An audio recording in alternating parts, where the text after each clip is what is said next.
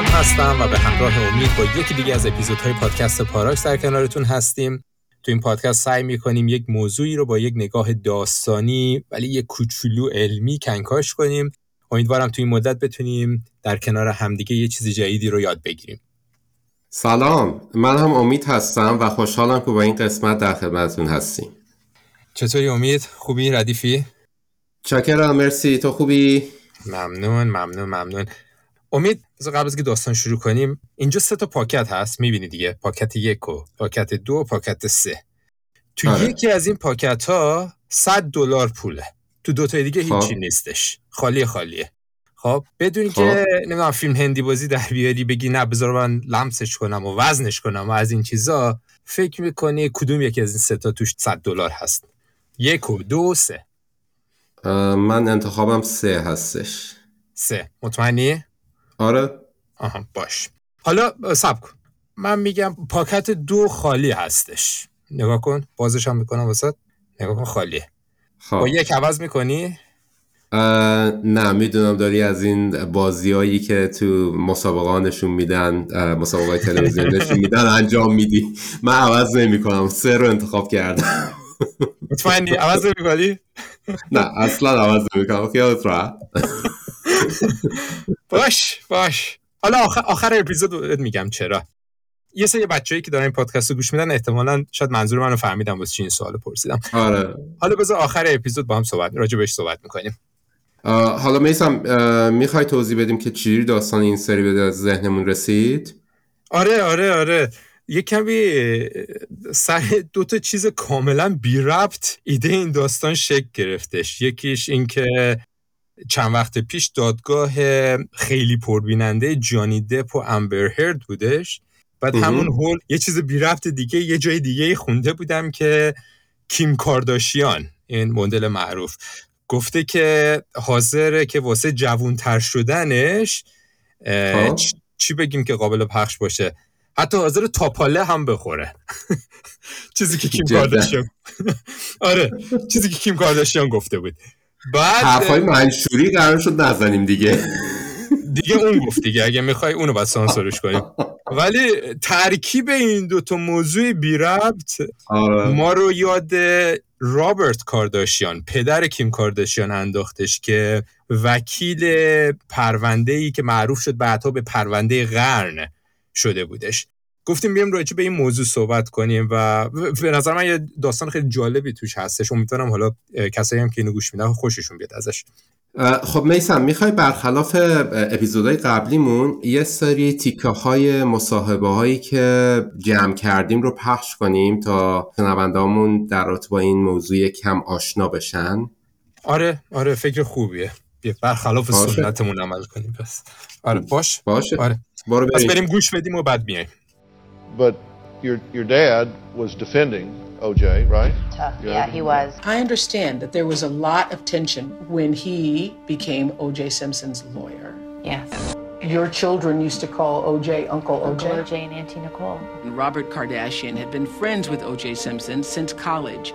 OJ asked Robert to be one of the attorneys who represented him in what many call the trial of the century. My family was always super close, except for the time when my dad was representing OJ and my mom was Nicole's best friend. He seemed to be conflicted himself.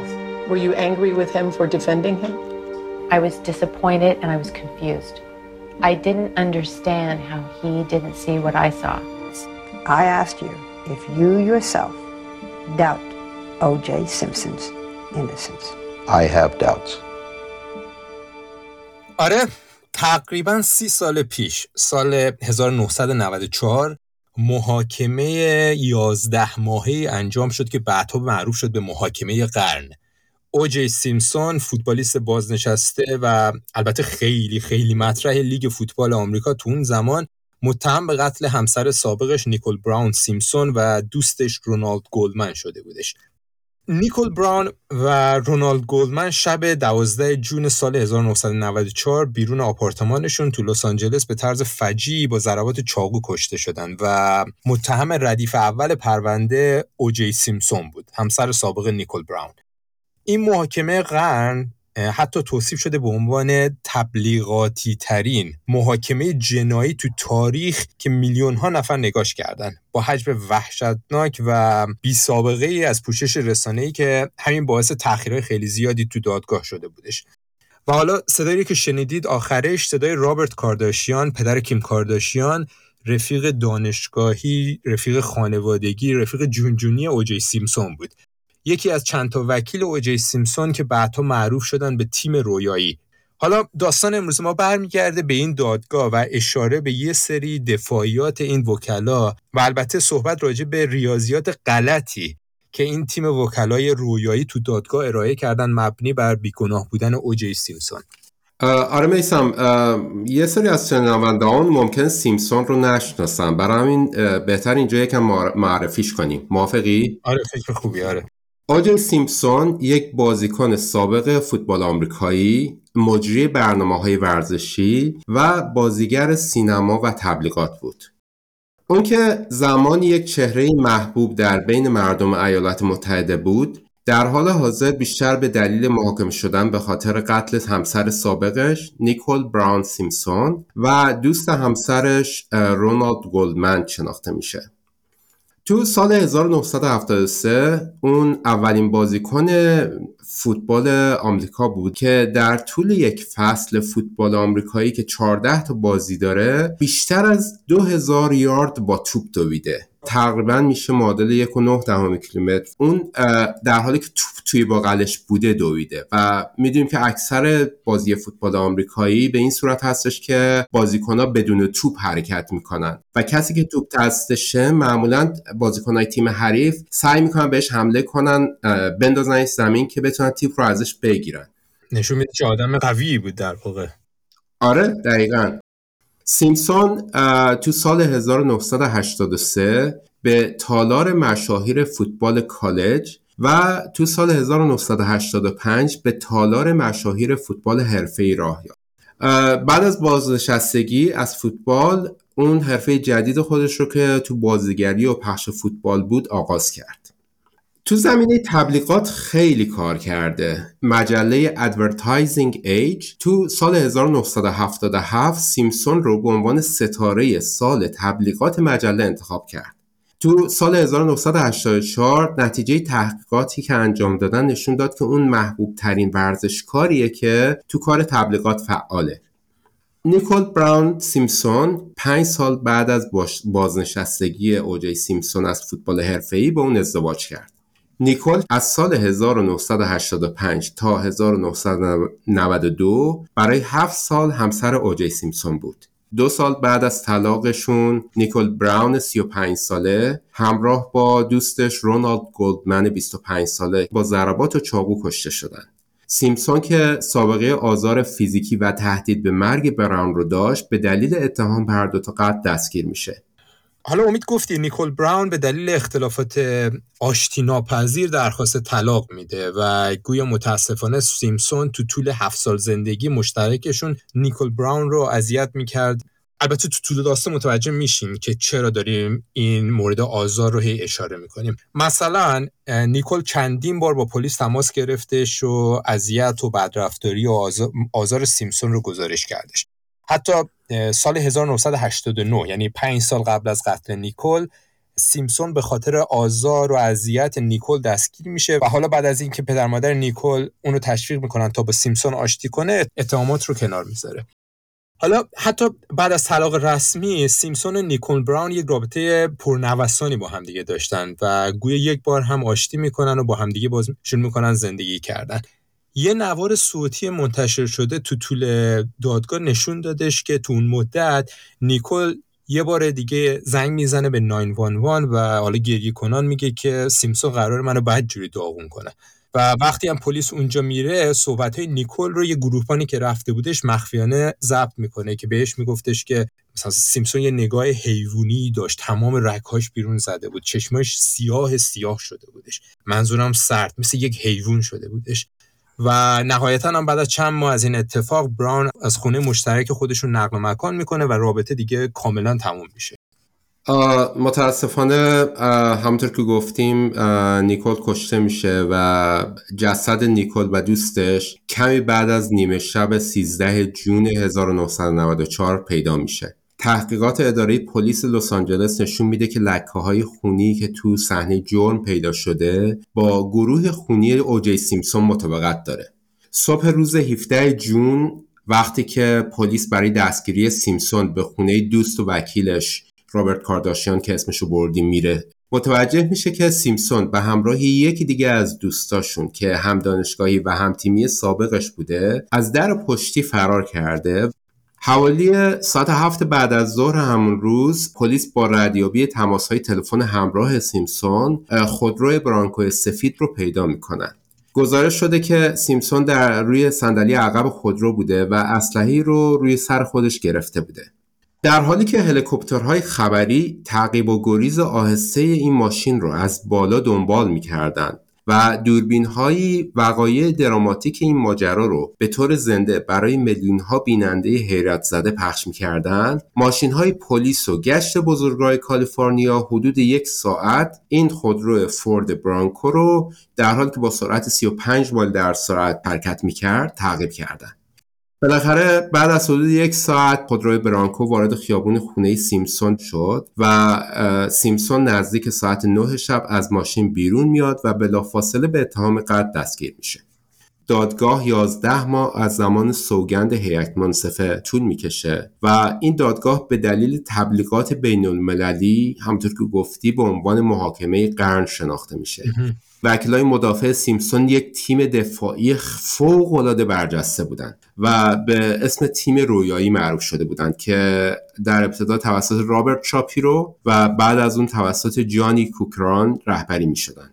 دوست صمیمی سیمسون رابرت کارداشیان هم یکی از اعضای این تیم رویایی بود که بیشتر از 5 تا وکیل دیگه هم عضوشون بودند. یه دادگاه عجیب غریبی بودش و حالا یه سری مدارک تو دادگاه ارائه شد مبنی بر بیگناهی سیمسون ولی واقعا نمیشه پنهان کرد که چیزی که بیشتر از همه وکلای سیمسون روش بازی می‌کردن کارت نژادی بود و اینکه معتقد بودن پلیس لس آنجلس تلاش کرده که سیمسون رو گناهکار جلوه بده به خاطر اینکه سیاه هستش. بعد نیست حالا اشاره هم بکنیم که این اختلافات نژادی واقعا یه مسئله خیلی تلخی تو آمریکا. آره. مثلا همین الان که ما داریم این اپیزود رو ضبط می‌کنیم خبر همین امروز بود. اگه خونده باشی اینکه یه مرد سیاه پوست به دست پلیس آمریکا که حالا هفتاشون سفید بودن و یکیشون سیاه کشته شدن و کالبوت شکافی هم نشون میده که جای شلیک 46 تا گلوله یا زخم روی بدن مقتول بودش و گویا این شرایطی نبود که اونا مجبور به شلیک باشن. واقعیت قضیه اینه که هنوز یه گپ خیلی وحشتناک بین سفید و سیاه وجود داره. ولی در هر صورت وکلا از همین موضوع از این آب گلالود ماهی گرفتن و تا تونستن استفاده کردن. آره حالا میسم یه چیزی هم تو پرانتز بگیم اینجا که واقعا می‌خوایم به زرس قاطع تاکید کنیم که هدف پادکستمون گناهکار جلوه دادن یا بیگناه کردن سیمسون نیست. آره بماند که حالا آزار اذیت همسرش تو دوران ازدواجشون اوج نمی‌دونم چه صفتی به کار ببرم که بعدش مجبور نباشیم بوغ بذاریم روش. اوج پستی بود ولی هدف ما حالا همونطور گفتی واقعا در مورد رأی دادگاه نیست. فقط ما صرفا گزارش گزارش های موجود هستش که داریم اینجا تعریف می‌کنیم. آره. حالا برگردیم به دادگاه. یه سری شک معقولی بود مبنی بر اینکه نمونه خون ظاهرا توسط تکنیسیان های آزمایشگاه مورد سوء استفاده قرار گرفته یا نگرفته. و یا حالا شرایط مشکوک دیگه ای که بقیه آثار دادگاه رو احاطه کرده. ولی خب همونطور که گفتیم این تیم دفاعی کارت نژادی و کارت رفتارهای غلط پلیس لس آنجلس مربوط به نجات پرستی و نمی‌دونم بیکفایتی رو بیشتر از همه بازی می‌کردم این محاکمه به روابط نژادی تو آمریکا یه آسیب خیلی وحشتناکی زد و نشون داد چقدر اختلاف وجود داره بین نژادهای مختلف. یه نظرسنجی نشون می‌داد که اعتقاد به گناهکاری سیمسون به نژاد فرد بستگی داره نه به شواهد علیهش. حالا میسم می‌خوای بریک کوتاه بدیم اینجا بریم و برگردیم. آره نره حتما حتما. فکر خوبیه.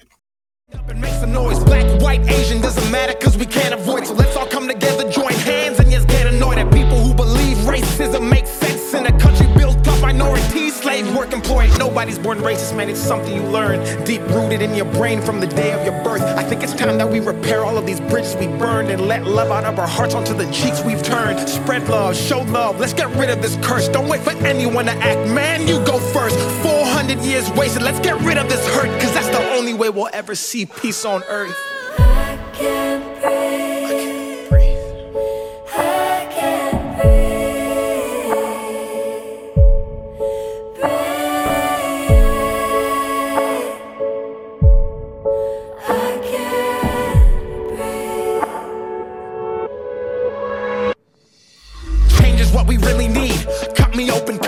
red's the color every single human being bleeds. Let's come together, cotton citizens and in between, and rally for the rights of everybody in humanity. Black, blue, white, green, playing for the same team. I ain't okay, but boy, that doesn't mean I can't dream. Black lives matter shouldn't anger you or make you scream. All lives matter, cause we aren't treated equally. Remember when we were kids and didn't see color, and when we played in kindergarten and I called you my brother. Then we grew up and they taught us we should hate on each other, even though we went in the same and we all came from our mothers. I hope y'all understand. Hate is not a trait, it was learned, man Equality is the quality we need inside this earth, man. Give and receive is the karma that you earn, man.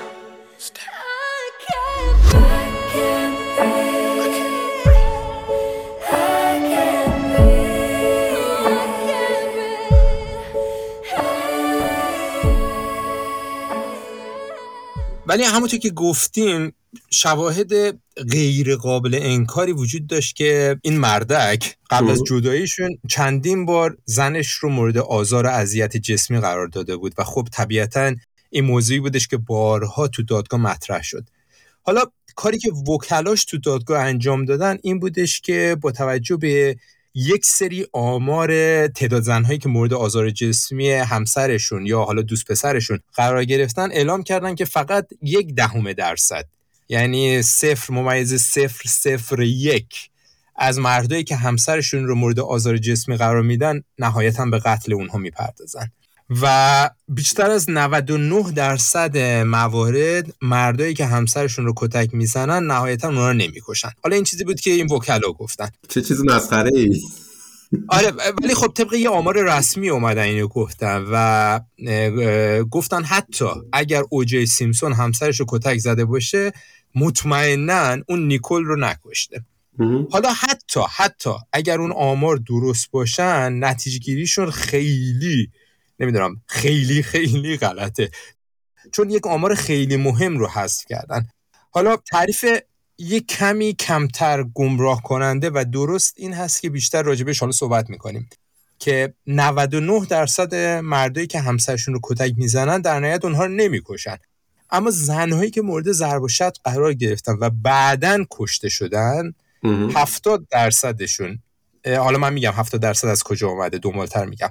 هفتاد درصدشون توسط شوهراشون کشته شده مثلا فرق رو می‌بینی؟ امید؟ آره. قطعا که اکثر مردم همسر خودشون نمی‌کشن. اما درصد کمی از مواردی که زن کشته میشه هفتاد درصد احتمالش اینه که شوهر اگر اونو آزار اذیت داده بود این شوهر آزاردهنده در واقع این کار رو انجام داده باشه.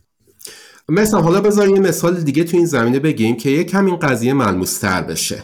و تو این مثال می‌خوام از افرادی که در حالت مستی رانندگی می‌کنن مثال بزنم. دو تا جمله میگم. یکیشون گمراه کننده است یکیشون درستره. مثلا اگر من بگم که 99 درصد مواقع هنگام رانندگی در حالت مستی تصادف نمی کنید.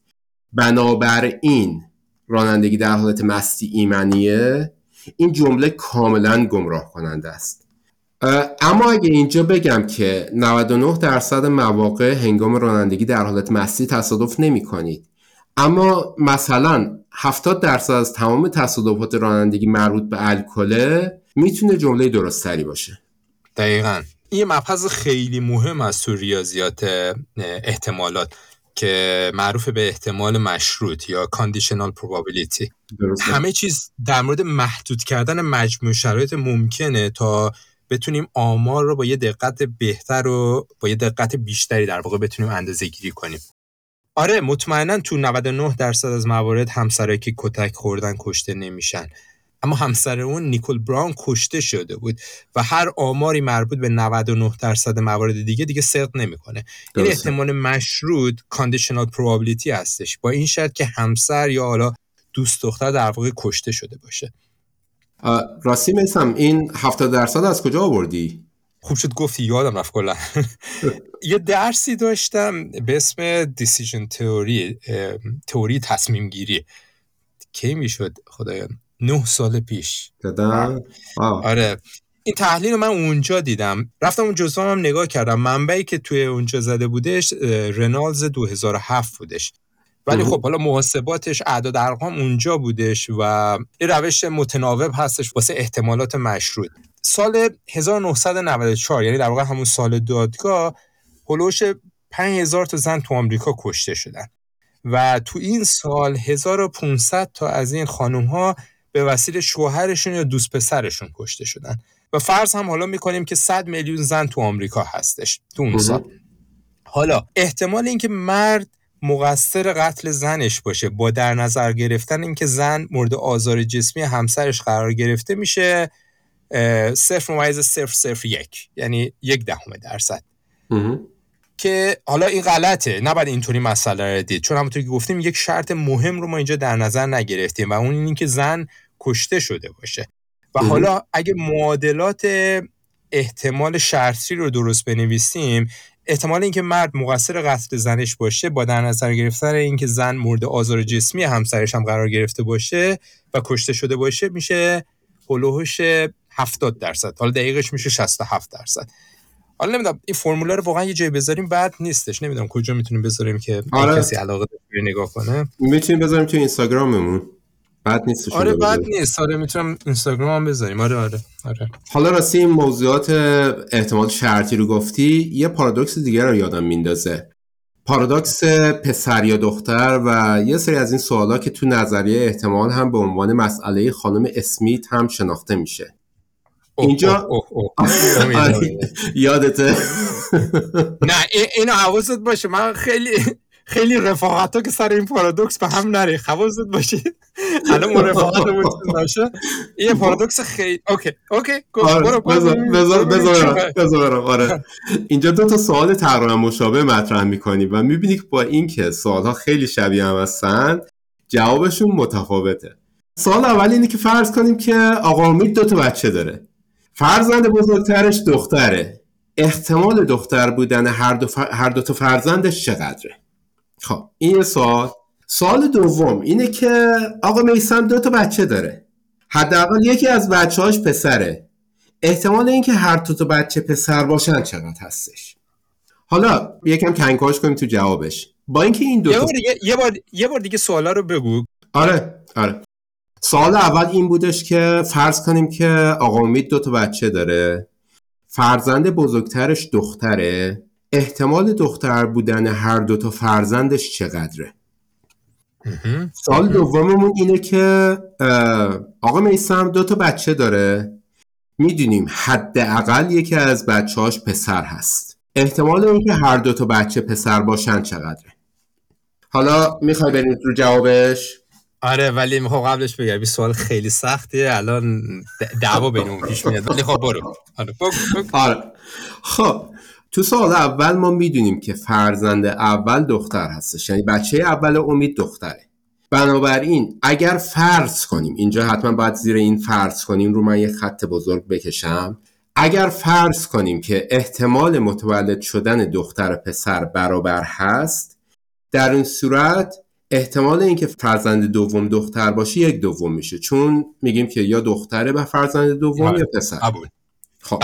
صد درصد قبول. خب. خب. سال دو رو برو. سال دوم. مسئله یکم پیچونده شده اینجا. به این ترتیب که حداقل یک فرزند پسر تو خانواده وجود داره. برای جواب این سوال چهار تا هر خانواده که دو تا فرزند دارن چهار تا احتمال وجود داره. اینکه فرزندها به ترتیب دختر دختر باشن دختر پسر باشه پسر دختر باشه و پسر پسر باشه. قبول تا اینجا؟ صد درصد. خب برو خب. برو. خب گفتیم که میسم بچه اولش پسره. نه نگفتی پسر گفتی یکی از بچه هاش پسره آره راست میگی. گفتیم میسم یکی از بچه هاش پسره. پس از این چهار تا گزینه اون گزینه دختر دختری که اول گفتیم اون هست میشه. بنابراین در این حالت سه تا احتمال دیگه باقی میمونه. در نتیجه جواب این سال میشه یک سوم. موافقی؟ نه.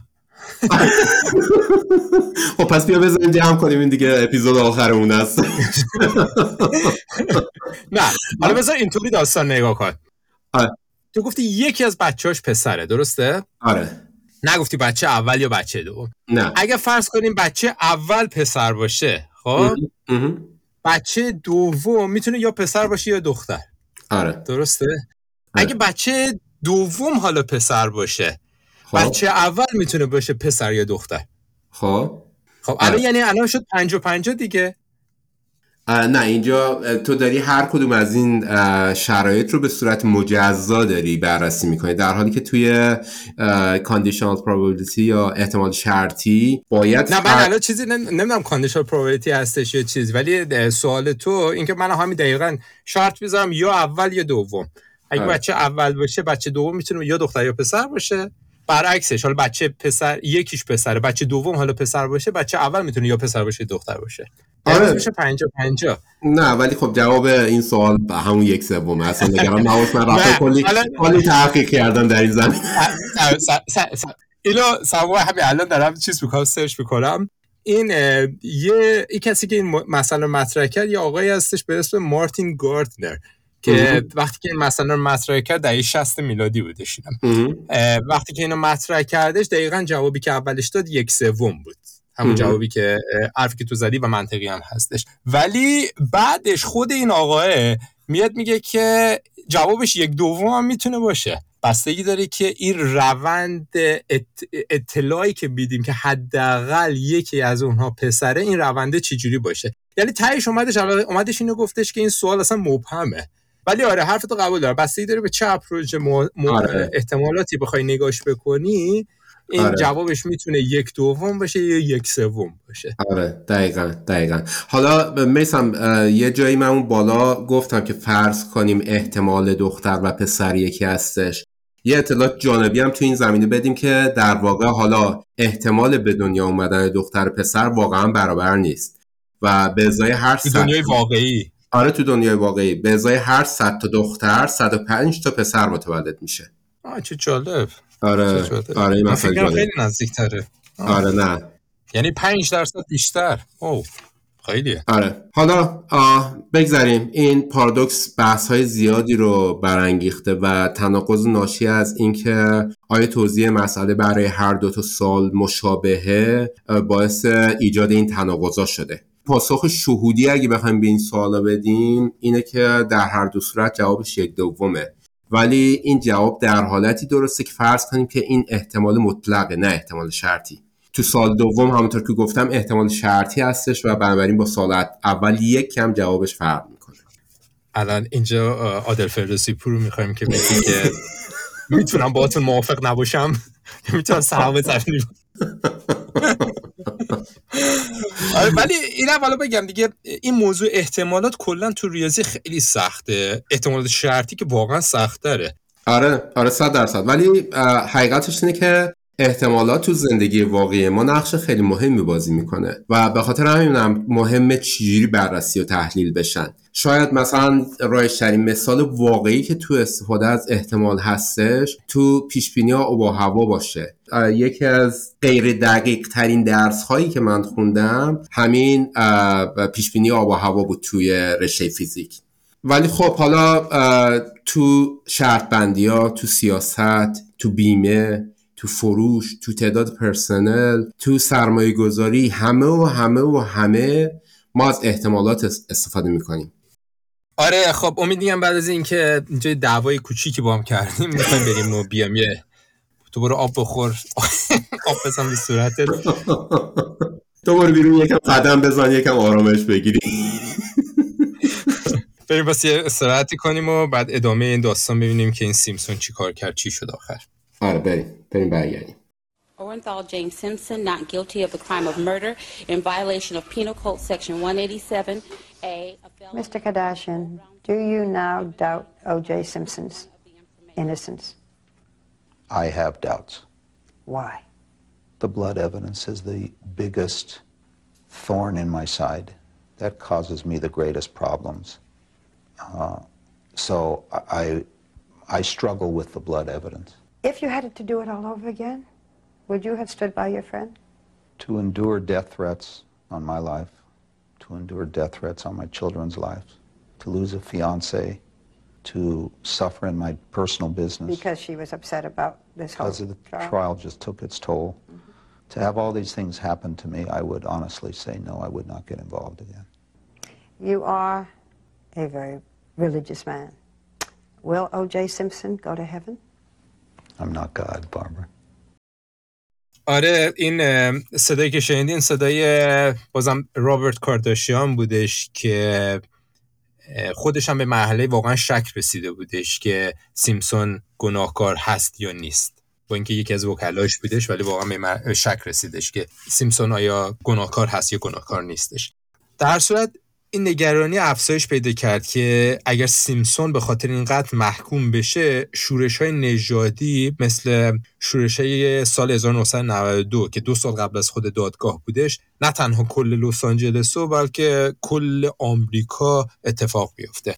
آره حالا اینجا میسم بد نیست اشاره کنیم که شورش های سال 1992 همونی که اشاره کردی یه سری اختشاش های خیابونی تو لس آنجلس بود که بعد از انتشار یک نوار ویدیویی از وحشیگری پلیس لس آنجلس در مورد ضرب و شتم یه جوون سیاه‌پوست آمریکایی به اسم رادنی کینگ شروع شد. پلیس و ارتش واسه آروم کردن شورش ها شروع به کار کردن و تو این شورش ها 63 نفر کشته و بیشتر از 2000 نفر زخمی شدند و حدود 12000 نفر هم بازداشت شدند متاسفانه. آره خیلی کشته شدن. آره و حالا با توجه به این تجربه و تجربه که داشتن دیگه تمام افسرهای پلیس لس آنجلس تو شیفت های دیگه دوازده ساعته قرار گرفتن. و حتی بیل کلینتون رئیس جمهور وقت هم در مورد اقدامات امنیتی مطلع شدش. و نهایتا هیئت منصفه بعد از چهار ساعت بحث و بررسی ساعت سه بعد از ظهر دو اکتبر به رأی می‌رسه. ولی خب نتیجه رو اعلام نمی‌کنن. نتیجه رو می‌ذارن روز بعدش ساعت ده صبح اعلام می‌کنن. حداقل 100 میلیون نفر کل دنیا داشتن این اعلامیه حکم رو تماشا می‌کردن یا بهش گوش می‌دادن. و حجم تماسهای تلفنی از راه دور تقریبا مثل که 60 درصد کم شد. حجم معاملات تو بورس نیویورک بیشتر از 40 درصد کم شد. چه جالب. امید حتی مصرف آب کم شد. یعنی گویا ملت جرأت نمی‌کردن برن حموم. می‌خواستن این پخش زنده رو دیگه از دست ندن. ما همینطور گفتم دیگه روز بعد نتیجه رو اعلام کردن و اوجی سیمسون از هر دو اتهام قتل تبرئه شدش. آره آره دقیقا. این محاکمه به دلیل عکس های جامعه به این حکم از لحاظ تاریخی اهمیت زیادی پیدا کرد. یک نظرسنجی از ساکنان لس آنجلس نشون داد که اکثر آف... آمریکای آفریقایی تبارها فکر می‌کردن که عدالت با حکم بیگناهی سیمسون انجام شده. در حالی که اکثر سفید پوستان فکر می‌کردن که دلیل این حکم بیگناهی به دلیل این بوده که هیئت منصفه به خاطر مورد نژادی که این دادگاه داشته انتخاب شده. اونا اعتقاد داشتن که اکثریت هیئت منصفه آفریقایی آمریکایی بودن و حکم رو به نفع نژاد خودشون صادر کردن. پس از محاکمه پدر گلدمن شکایت مدنی علیه سیمسون تمزین می‌کنه. تو 4 فوریه 1997 هیئت منصفه به اتفاق آرا سیمسون رو مسئول مرگ گلدمن و بران می‌دونه. به خانواده گلدمن قرامتی معادل مجموع 33.5 میلیون دلار تعلق می‌گیره.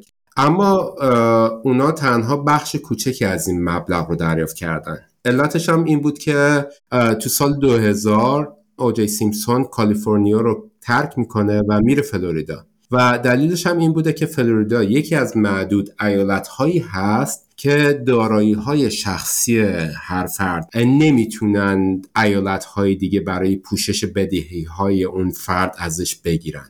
میگذره یه حدود هفت سال بعد از اینکه سیمسون میره فلوریدا تو سال 2007 اه، یه گروه از مردا به رهبری سیمسون وارد یه اتاق توی هتل هتل پالاس استیشن تو لاس وگاس نوادا میشن. بروس فرمانگ که فروشنده یادگاری های ورزشی بوده شهادت میده که این گروه از مردان با تهدید اسلحه یادگاری ها رو از اون میدزدن. سه روز بعد سیمسون دستگیر میشه. بالاخره بعد از یه سری رفت و برگشت اون اعتراف می‌کنه که اقلامی رو که به گفته خودش از خود اون دزدیدن دوباره پس گرفته. 3 اکتبر 2008 تقریبا یه سال بعد از اینکه دستگیر میشه و درست 13 سال بعد از اینکه از قتل همسر سابقش نیکول تبرئه میشه سیمسون در مورد دوازده تا اتهامی که مربوط به سرقت یادگاری ها بوده مجرم شناخته میشه. سیمسون به 33 سال زندان با واجد شرایط بودن برای آزادی مشروط بعد از 9 سال محکوم میشه. بالاخره تو 20 جون 2017 به سیمسون آزادی مشروط داده میشه و سه ماه بعدش کلا آزاد میشه. بله این هم داستان اوجی سیمسون. دیگه آماده باشه جمع کنیم بریم. آره موافقم. فقط جایزه ما چی شدیم وسط؟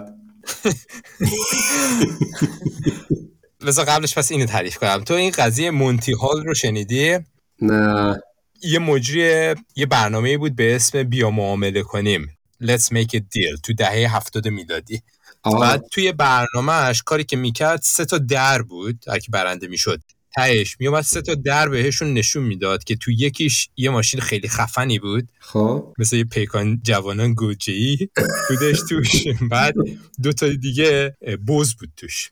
بعد مهمون هر دری رو که انتخاب می‌کرد این مجریه همین مونتی هال که بعدا حالا شد یه قضیه خیلی مهم ریاضی. این مجریه یه در دیگر رو باز می‌کرد بعد که توش بز بود یا هیچی نبود. بعد میپرسیدش که حالا عوض می‌کنی یا نه؟ حالا هم مثل همین سوالی که هسته پرسیدم. آره، حالا آره. حالا بماند که رفتار مجری رو احتمال تاثیر می‌ذاره اینا ولی با در نظر گرفتن این فرض استاندارد داستان اگر عوض کنی احتمال برنده شدن ماشین دو سوم هست و اگر عوض نکنی یک سوم. یعنی مثلا اینطوری است. تو فرض کن مثلا همین که تو انتخاب کردی. اگر سه حالت داره دیگه یا اینکه دوتاش خالیه یا اینکه اون سومیه 100 دلاری که بهت گفتم. آره. اگر تو اولی خالیه رو انتخاب کرده باشی خب؟ خالی اول انتخاب کرده باشی. من که کاری کردم خالی دوم واسه تو رو پاک کردم و آخری پول بود ولی تو عوض نکردی. درسته. این حالت آره. اولته حالت حالت دومی که نه تو خالی دوم انتخاب کردی. و بعد من کاری که می‌کنم خالی اول رو پوچ می‌کنم و آخریه میشه پول که باز تو هم انتخاب نکردی. این حالت دوم هست و حالت سوم که نه تو پول رو انتخاب کردی و من اگر من یه خالی رو انتخاب کردم و آخریه باز خالی هستش. درسته یعنی آره. از سه تا حالت دو تا حالت اگر تو عوض کنی احتمال برنده شدنت هستش. خیلی ساده تر بگم این که ام، یه دونش 100 دلاره دو تای دیگه خالی هستش دیگه آره. تو گزینه که اول انتخاب کردی یک سوم هست و من گزینه دو سوم رو هم اول دارم به تو پیشنهاد می‌کنم یکیش پوچ یکی دیگر رو میگم انتخاب کن. شانس برنده شدنت بیشتر هستش. آره. خلاصه آره. 100 دلار تو پاکت یک بوده شما. نه البته بازم میگم خیلی بازم سر اینم تحلیل هستش و اینا. ولی تهش یک موس... simulation ی که انجام دادن اینا بازم همین اثبات می‌کنه که عوض باید بکنیم. آره باشه. جمع کنیم بریم دیگه. آره بریم. اوجی سیمسون مزنون قتل نیکول براون و رونالد گولدمن بعد از یک محاکمه علنی که نزدیک به 11 ماه طول کشید در حالی که شواهد عینی و فیزیکی ارائه شده نشون می‌داد که سیمسون هر دو قربانی رو کشته به طور بحث برانگیزی تبرئه شدش حالا امید اشاره کرد که گرچه هیئت منصفه تو سال 1995 سیمسون رو از اتهامات قتل تبرئه می‌کنه ولی خب یه دادگاه مدنی جداگونه‌ای تو سال 97 اون رو مسئول قتل می‌دونه اونو ملزم به پرداخت 33.5 میلیون دلار غرامت به خانواده های براون و گلدمن می‌کنه. فارغ از اینکه سیمسون مسئول بود یا نه به نظر خون قربانی این داستان به درستی بررسی نشد و تحت تاثیر اختلافای نژادی تو اون زمان قرار گرفت. بعد از صدور حکم نظرسنجی نشون داد که 75 درصد سفید پوستای آمریکایی معتقدن سیمسون گناهکاره. ولی 70 درصد آمریکایی آفریقایی تبارها می‌گفتن نه اون بیگناه هستش. که واقعا تفاوت قشنگ می‌بینی که چقدر نژاد تاثیر میذاشت که به دیدی که طرف داشت که سیمسون مجرم هست یا نه. سال 2016 یعنی تقریبا 20 سال بعد از صدور حکم یه نظرسنجی دیگه انجام دادن و این شکاف خیلی کمتر شده بود و اکثر سفید پوستا و حالا این افریکن امریکن ها معتقد بودن که سیمسون مقصره. 83 درصد سفید پوستای آمریکایی می‌گفتن اون مقصره و 57 درصد آمریکایی های سیاپوست اعتقاد داشتن که مقصره. حالا نمی‌دونم شاید به خاطر رشد فکری جامعه بودش یا اومدن اولین رئیس جمهور سیاه به رأس قدرت آمریکا بود که این اختلاف تفکر در واقع کم شد. ولی شاید ولی من فکر می‌کنم در واقع این دلیلی که می‌خوام بگم هستش. شاید به خاطر اینکه این جرم جدیدی که سیمسون انجام داده بود و امید تو حالا تو بهش اشاره کرده بودی یه جوری تاثیر داشت که خیلی فکر کنن که نه این قاتل بودش. آره باید نیست. صحبت کردیم گفتیم چجوری ریاضیات احتمالات غلط به کمک پرونده اومد. وکلای سیمسون با توجه به اینکه سیمسون نیکل براون رو مورد آزار و اذیت قرار داده بود تو دادگاه گفتن که فقط یک دهم درصد یا صفر ممیز صفر صفر یک از مردایی که همسرشون رو مورد آزار جسمی قرار دادن اونا رو ممکنه که بکشن. در حالی که توضیح دادیم و گفتیم که بر اساس تئوری احتمالات شرطی احتمال اینکه سیمسون نیکل رو به قتل رسونده باشه نزدیک به 70 درصد هستش. آره اینم داستان امروزمون بود آقای امید خان. ممنون از همه کسایی که پادکست ما رو گوش دادن. حالا ما اطلاعات بیشتر رو توی صفحه اینستاگراممون پاراکس پادکست یا توییترمون سعی می‌کنیم بیشتر این اطلاعات رو بذاریم. یه جای تو اولین اپیزودی که دادیم بیرون گفتیم که خیلی پادکست خوب ایرانی هستش. واقعا دمشون گرم و واقعا هدف ما هم هستش که یکی از این خوبها پلوی بقیه باشه. اگر فکر می‌کنید که پادکست ما پادکست خوبی هست و ارزش اینو داره که بقیه هم گوش بدن واقعا ممنون میشیم که اون رو به دوستان آشناهاتون معرفی بکنید که چون که شماها در واقع تنها راه تبلیغ این پادکست هستید. باز هم ممنون. امیدوارم تا اپیزود بعدی شاد باشید و شادی بیافرینید. با امید دیدار زود خدا نگهدار. آقا یه پشه هستش اینجا دهن منو سرویس کرده. هرچی سعی کردم بکشمش نمیره. چه میاد بهت میگه بده بزنی؟ آره میاد بگه بزنی. سفتی دیگه امید سفتی ای خدا.